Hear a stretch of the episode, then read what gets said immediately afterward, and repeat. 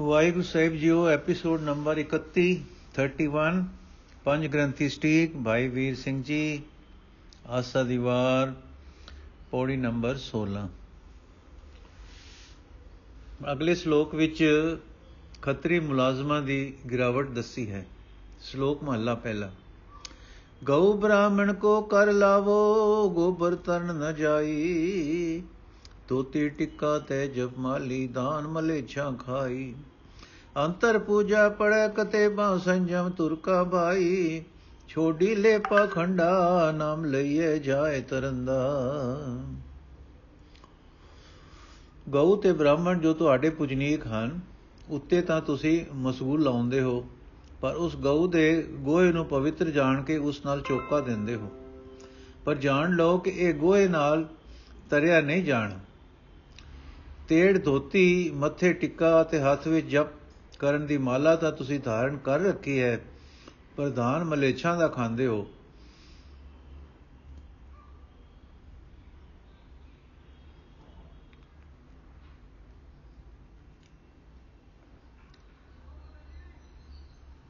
ਅੰਦਰ ਵੜ ਕੇ ਤਾਂ ਠਾਕੁਰ ਪੂਜਾ ਕਰਦੇ ਹੋ ਤੇ ਬਾਹਰ ਮੁਸਲਮਾਨਾਂ ਦੀਆਂ ਕਿਤਾਬਾਂ ਪੜ੍ਹਦੇ ਹੋ। ਤੇ ਰੋ ਰੀਤੀ ਵੀ ਤੁਰਕਾਂ ਵਾਲੀ ਤੁਹਾਨੂੰ ਭਾਉਂਦੀ ਹੈ। ਧਰਮ ਇਹ ਹੈ ਕਿ ਇਸ ਪ੍ਰਕਾਰ ਦਾ ਪਖੰਡ ਛੱਡ ਦੇ, ਪਰਮੇਸ਼ਰ ਦਾ ਨਾਮ ਲੈਣ ਨਾਲ ਹੀ ਤਰ ਸਕੇਗਾ। ਅੱਗੇ ਹੁਣ ਹਿੰਦੂ, ਮੁਸਲਮਾਨਾਂ ਦੋਹਾਂ ਦਾ ਦੀ ਧਰਮੀਆਂ ਦਾ ਹਾਲ ਦੱਸਦੇ ਹਨ।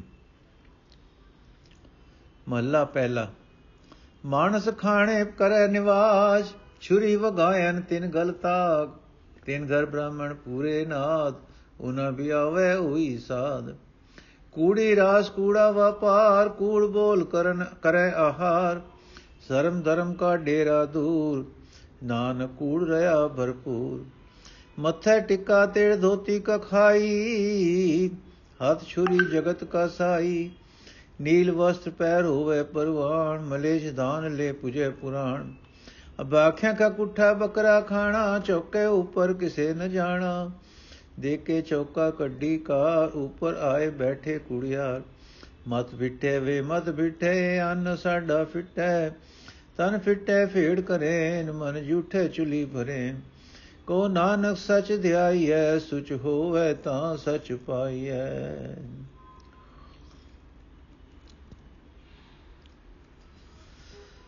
ਵਾਹਿਗੁਰੂ ਸਾਹਿਬ ਜੀਓ, ਮਨੁੱਖਾਂ ਨੂੰ ਖਾ ਜਾਣ ਵਾਲੇ ਜ਼ਾਲਮ ਤੁਰਕ ਹਾਕਮ ਤਾਂ ਨਮਾਜ਼ਾਂ ਪੜੇ ਪੜਦੇ ਹਨ।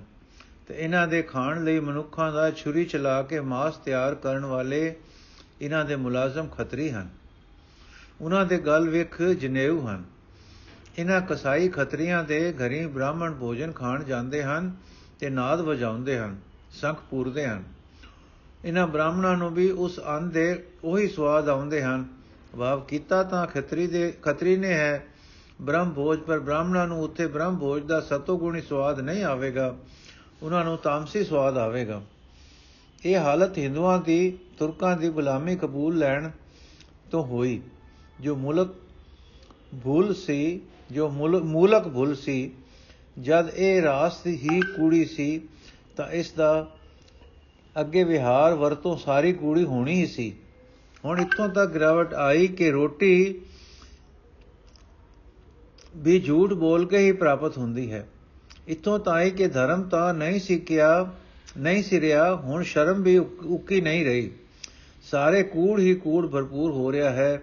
ਇਹ ਨਾਨਕ, ਇਸ ਕੂੜ ਨਾਲ ਇਹਨਾਂ ਦੀ ਸ਼ਕਲ ਮੋਮਨਾ ਤੇ ਕਰਤੂਤਾਂ ਵਰਗੀ, ਕਫਰਾਂ, ਕਾਫਰਾਂ ਵਰਗੀ ਇੰਨੀ ਹੋ ਰਹੀ ਹੈ ਕਿ ਮੱਕੇ ਮੱਥੇ ਤੇ ਟਿੱਕਾ ਲੱਗਾ ਹੁੰਦਾ ਹੈ ਤੇ ਤੇੜ ਪਿੱਛੇ ਲੜ ਟੁੰਗਵੀਂ ਧੋਤੀ ਬੱਧੀ ਹੁੰਦੀ ਹੈ, ਪਰ ਹੱਥ ਵਿੱਚ ਛੁਰੀ ਹੁੰਦੀ ਹੈ।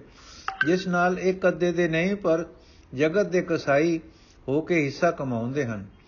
ਇਹਨਾਂ ਛੁਰੀ ਵਗਾਉਣ ਵਾਲਿਆਂ ਦੀ ਦੇਖੋ ਹੁਣ ਸੂਰਤ ਕੀ ਬਣ ਰਹੀ ਹੈ ਕਿ ਤੁਰਕ ਹਾਕਮਾਂ ਨੂੰ ਰਿਝਾਉਣ ਵਾਸਤੇ ਨੀਲੇ ਕੱਪੜੇ ਵੀ ਪਹਿਨ ਲੈਂਦੇ ਹਨ ਤੇ ਇਸ ਤਰ੍ਹਾਂ ਉਹਨਾਂ ਦੀ ਨਜ਼ਰ ਵਿੱਚ ਪ੍ਰਵਾਨਗੀ ਹੋ ਜਾਂਦੀ ਹੈ। ਇਸ ਲਈ ਕਿ ਪ੍ਰਵਾਨ ਹੋ ਕੇ ਉਹਨਾਂ ਤੋਂ ਧਨ ਮਿਲੇਗਾ। ਪਰ ਉਹ ਧਨ ਮਲੇਸ਼ ਧਨ ਹੈ ਫਿਰ ਅਚਰਜ ਦੇਖੋ ਕਿ ਇਸ ਧਨ ਨਾਲ ਪੂਜਾ ਪਾਠ, ਬ੍ਰਹਮ ਭੋਜ ਆਦਿਕ ਕਰਦੇ ਹਨ। ਫਿਰ ਇਹੋ ਲੋ, ਫਿਰ ਦੇਖੋ ਇਹ ਲੋਕ ਬੱਕਰਾ ਖਾਂਦੇ ਹਨ ਜੋ ਤੁਰਕਾਂ ਦੇ ਤਰੀਕੇ ਨਾਲ ਉਹਨਾਂ ਦੀ ਕਲਮ ਪੜ ਕੇ ਕੁੱਠਾ ਕੀਤਾ ਹੋਇਆ ਹੈ। ਇਹ ਅਪਵਿੱਤਰ ਮਾਸ ਜਦ ਰਿੰਨਦੇ ਹਨ ਤੇ ਕਾਕਦੇ ਹਨ ਵੇਖਣ। ਦੇਖਣਾ ਕੋਈ ਚੌਕੇ ਵਿੱਚ ਨਾ ਜਾਵੇ, ਪਰ ਚੌਕੇ ਉੱਪਰ ਆ ਕੇ ਕੁੜਿਆਰ ਝੂਠੇ ਲੋਕ ਬੈਠ ਜਾਂਦੇ ਹਨ ਤੇ ਦੂਸਰਿਆਂ ਨੂੰ ਕਹਿੰਦੇ ਹਨ, ਛੋਣਾ ਨਾ ਉਹ ਤਾਂ ਸਾਡਾ ਚੌਕਾ ਫਿੱਟ ਜਾਏ। ਇਹ ਸਾਡਾ ਅਨਫਿਟ, ਫਿੱਟ ਜਾਂ ਫਿੱਟ ਜਾਂ ਖਰਾਬ ਹੋ ਜਾਏ। ਪਰ ਦੇਖੋ, ਇਹਨਾਂ ਦਾ ਸਰੀਰ ਤਾਂ ਅੱਗੇ ਹੀ ਵਿਕਾਰਾਂ ਨਾਲ ਫਿੱਟ ਰਿਹਾ ਹੈ। ਕਰਮ ਇਹ ਮੰਦੇ ਕਰਦੇ ਹਨ ਤੇ ਮਨ ਖੋਟੇ ਸੰਕਲਪਾਂ ਨਾਲ ਝੂਠੇ ਹਨ, ਪਰ ਮੂੰਹ ਨਾਲ ਚੁਲੀਆਂ ਭਰ ਭਰ ਕੇ ਸੁੱਚੇ ਬਣ ਰਹੇ ਹਨ। ਕਹਿੰਦੇ ਹਨ, ਗੁਰੂ ਨਾਨਕ, ਠੀਕ ਰਸਤਾ ਇਹ ਹੀ ਹੈ ਕਿ ਸੱਚੇ ਵਾਹਿਗੁਰੂ ਨੂੰ ਧਿਆਈਏ ਜਿਸ ਨਾਲ ਮਨ ਤੇ ਤਨ ਦੀ ਸੁਚ ਆਉਂਦੀ ਹੈ, ਇਹ ਸੁਚ ਹੋਵੇ ਤਾਂ ਹੀ ਸੱਚੇ ਵਾਹਿਗੁਰੂ ਨੂੰ ਪਾਏ ਪਾਈਦਾ ਹੈ। ਪੌੜੀ। ਚਿੱਤੇ ਅੰਦਰ ਸਭ ਕੋ ਵੇਖ, ਨਦਰੀ ਹੇਠ ਚਲਾਇਦਾ, ਆਪੇ ਦੇ ਵਡਿਆਈਆ ਆਪੇ ਹੀ ਕਰਮ ਕਰਾਇਦਾ। ਵਡੋ ਵਡਾ ਵਡ ਮੇਦਨੀ ਸਿਰ ਸਿਰ ਧੰਦੇ ਲਾਇਦਾ, ਨਜ਼ਰ ਉਪਟੀ ਜੇ ਕਰੇ ਸੁਲਤਾਨਾ ਘਾ ਕਰਾਇਦਾ। ਦਰ ਮੰਗਣ ਬਿਕ ਨ ਪਾਇਦਾ ਦਰ ਮੰਗਣ ਬਿਕ ਨ ਪਾਇਦਾ। ਚੇਤਨ ਵਾਹਿਗੁਰੂ ਦੇ ਚਿੱਤ ਵਿੱਚ ਸਭ ਕੋਈ ਹੈ। ਉਹ ਚਿੱਤ ਸਰੂਪ ਸਭਨਾਂ ਨੂੰ ਵੇਖਦਾ ਤੇ ਆਪਣੀ ਨਜ਼ਰ ਹੇਠ ਤੋਰਦਾ ਹੈ। ਉਹ ਆਪੇ ਹੀ ਕਰਮ ਕਰਵਾਉਂਦਾ ਹੈ ਤੇ ਆਪੇ ਹੀ ਵਡਿਆਈਆਂ ਦਿੰਦਾ ਹੈ। ਸਾਰੇ ਵੱਡਿਆਂ ਤੋਂ ਉਹ ਆਪ ਵੱਡਾ ਹੈ ਤੇ ਐਡਾ ਵੱਡਾ ਹੋ ਕੇ ਉਹ ਸਾਰੇ ਵੇਰਵੇ ਵਿੱਚ ਆਪ ਵਰਤਦਾ ਹੈ।